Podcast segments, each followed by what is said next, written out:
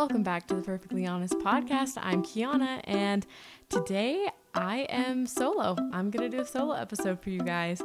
And not gonna lie, my heart is like pounding to the point where, you know, when you're about to like bear your testimony in sacrament meeting, for those of you who are members of the Church of Jesus Christ of Latter day Saints, um, we have this opportunity to bear our testimony once a month where we just talk about, you know, what we know to be true, what we believe to be true. Anyways, I'm having like those big heart pounds and kind of shaky hands, which is really funny. So I'm excited to dive in to today's episode, which is about, oddly enough, minimalism. Um, so something that has really been on my mind is the story of Mary and Martha. So let's dive into the New Testament.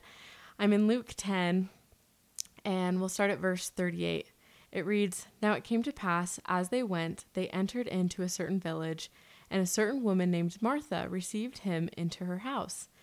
And she had a sister called Mary, which also sat at Jesus' feet and heard his word.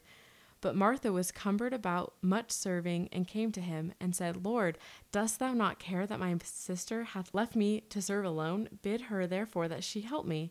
And Jesus answered and said unto her, Martha, Martha, thou art careful and troubled about many things, but one thing is needful, and Mary hath chosen that good part, which shall not be taken away from her.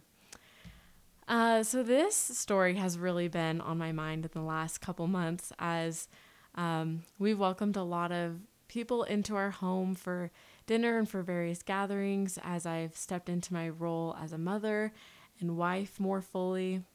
I'm not gonna lie, it's really easy for me to get caught up in all of the stuff, all of the the to-dos, all of the chores, all of the laundry that needs to be folded, the dishes that need to be done.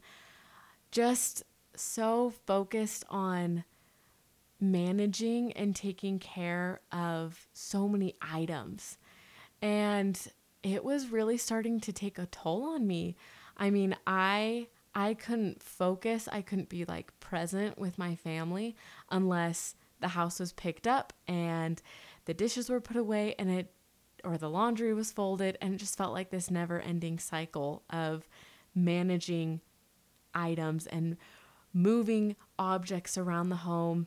And it just made me feel very much like Martha in the story, very much troubled with, you know, many important things, troubled and careful about many things.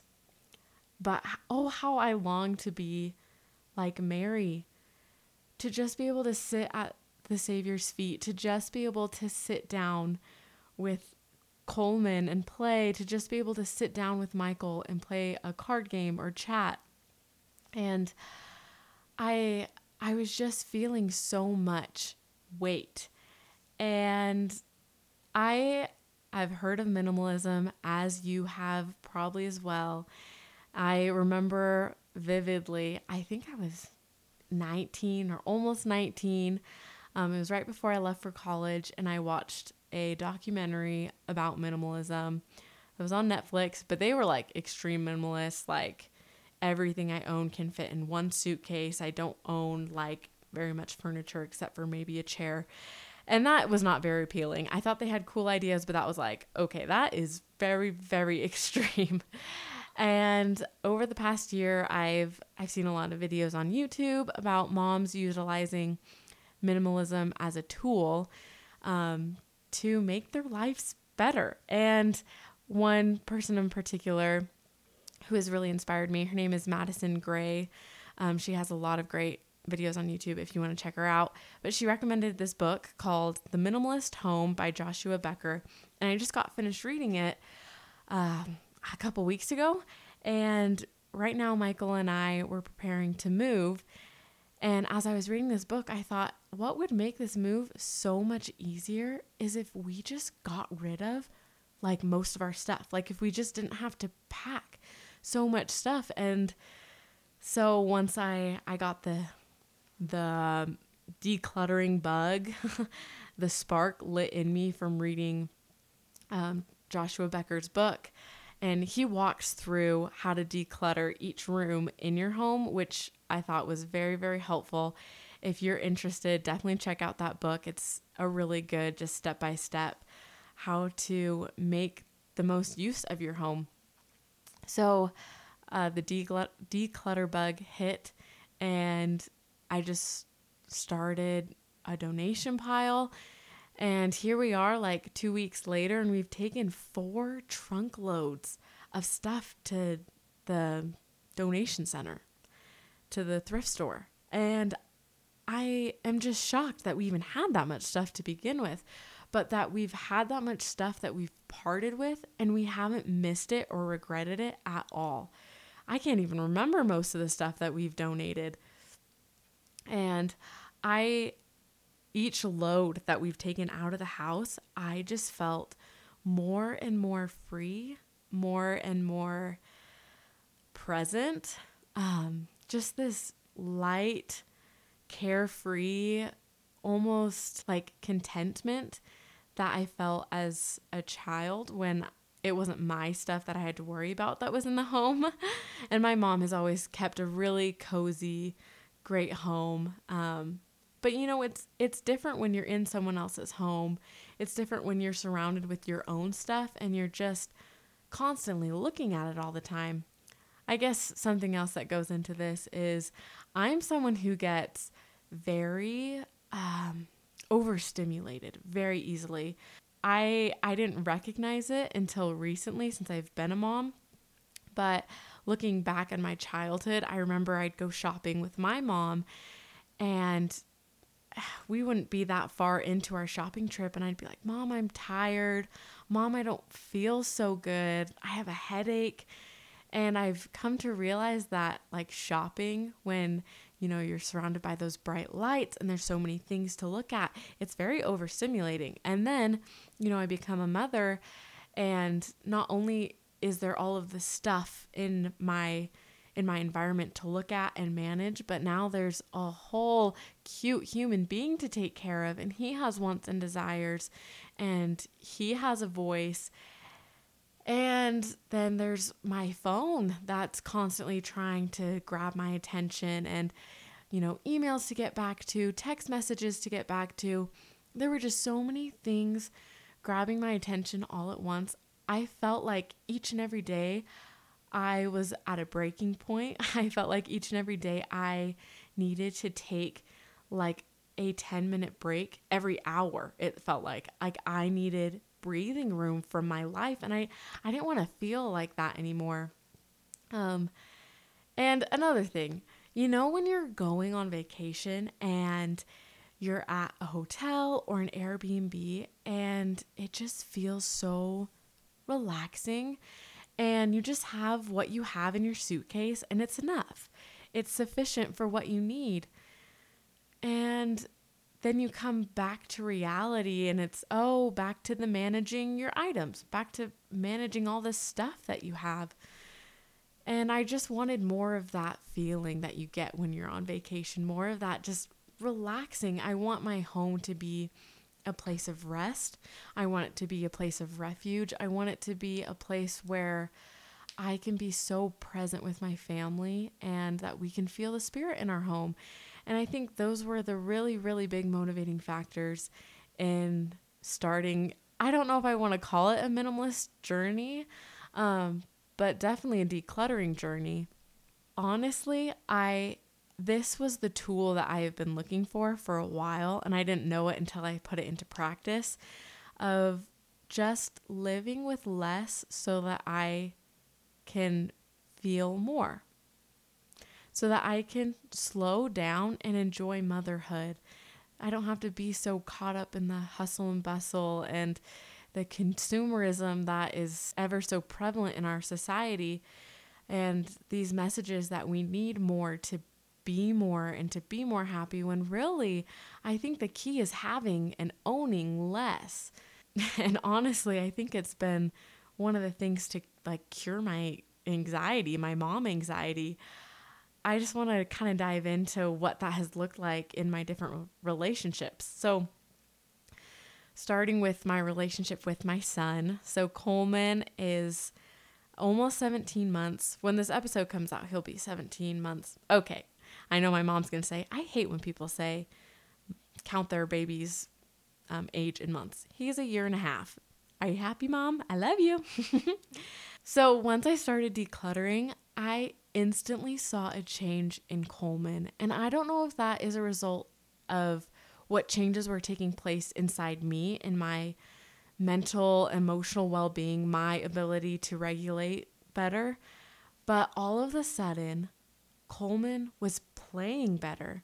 He had just, I don't know, this carefree exploration. He didn't feel that decision fatigue that I think we so often feel as humans. There's so many decisions that we can make each and every day because there's so many options that are presented to us.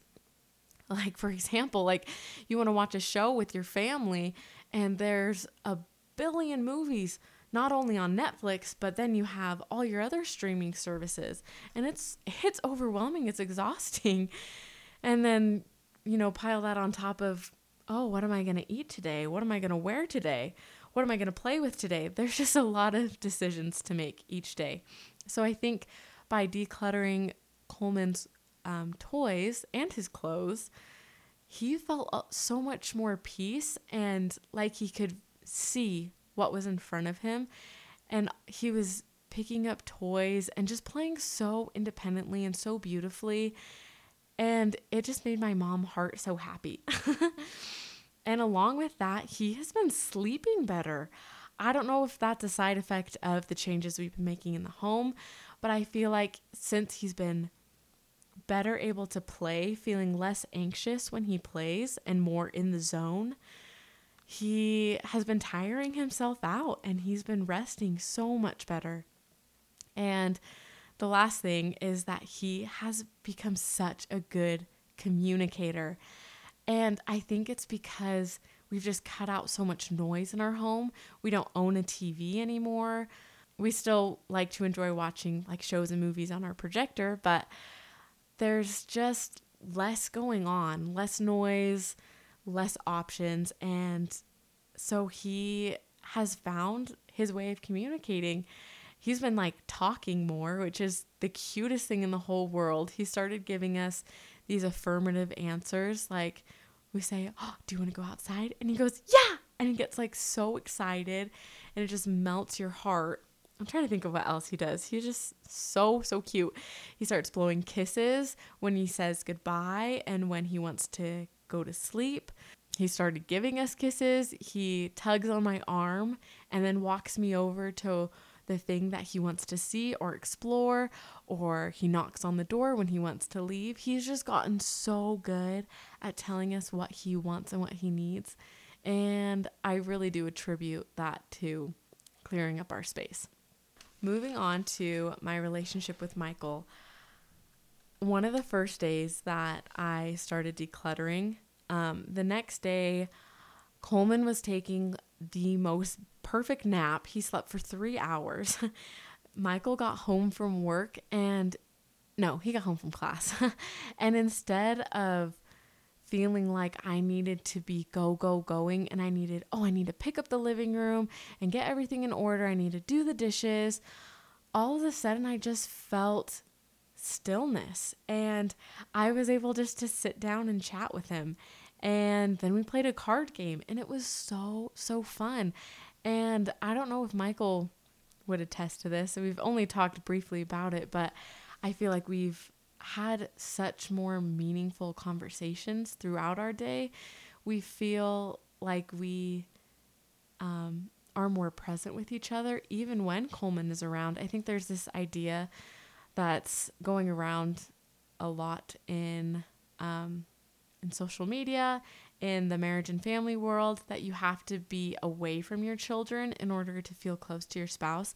And I advocate for date nights. I think date nights are great, but I don't think that you need all of this precious alone like alone time is also really good. I don't think you need copious amounts of alone time in order to feel close to your spouse. I think that can coexist with being with your children. I don't think you need to be alone to be a wife and a husband, if that makes sense. Anyways, so we have just been really enjoying our quality time, even when Coleman is awake and trying to grab our attention. We've just all been interacting so much better. And we've also me and Michael have been way more intimate and just kissing so much more and it's it's just such a beautiful season and I'm I really do attribute it to this journey that we've been on of getting rid of most of our things. And lastly, I would say that it has improved my relationship with with God and with our Savior Jesus Christ. I think there's so much noise in the world, so much grabbing our attention. And funny enough, my mom actually sent me this picture she saw at Deseret Book. It's like a painting and it's called Hold to the Rod. And it's this picture of this little man and he's holding on to hit all of his possessions. All of them are strapped to his body. And he is just filled with so much stuff. And he's looking up at the rod and he can't reach it because he's so weighed down by all of his stuff.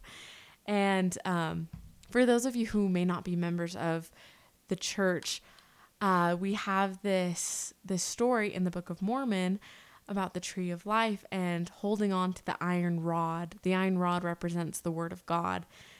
And so I think sometimes we get so caught up with the noise and the objects of this world that we're so weighed down that we can't hold on and cling to the word of God like we want to.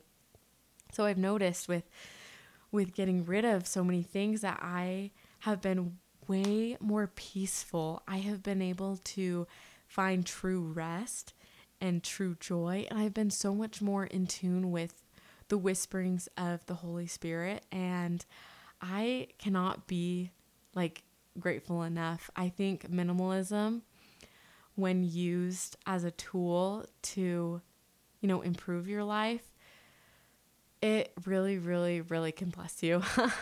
and I know I didn't really walk through like a how to be a minimalist. Like, I think there's plenty of resources out there already that you can dive into.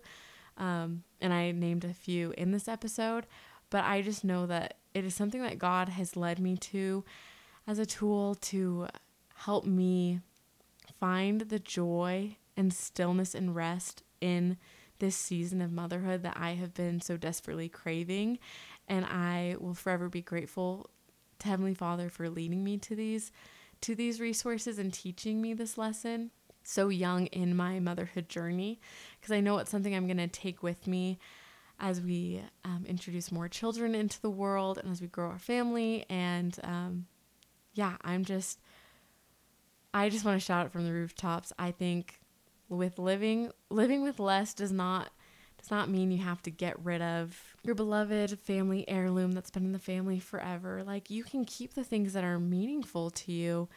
And it doesn't mean that you have to get rid of all of your comforts. It's just looking around and seeing what isn't useful to you and what's just taking up visual space because whatever's taking up visual space is taking up mental space. And we could all use a lot more mental space.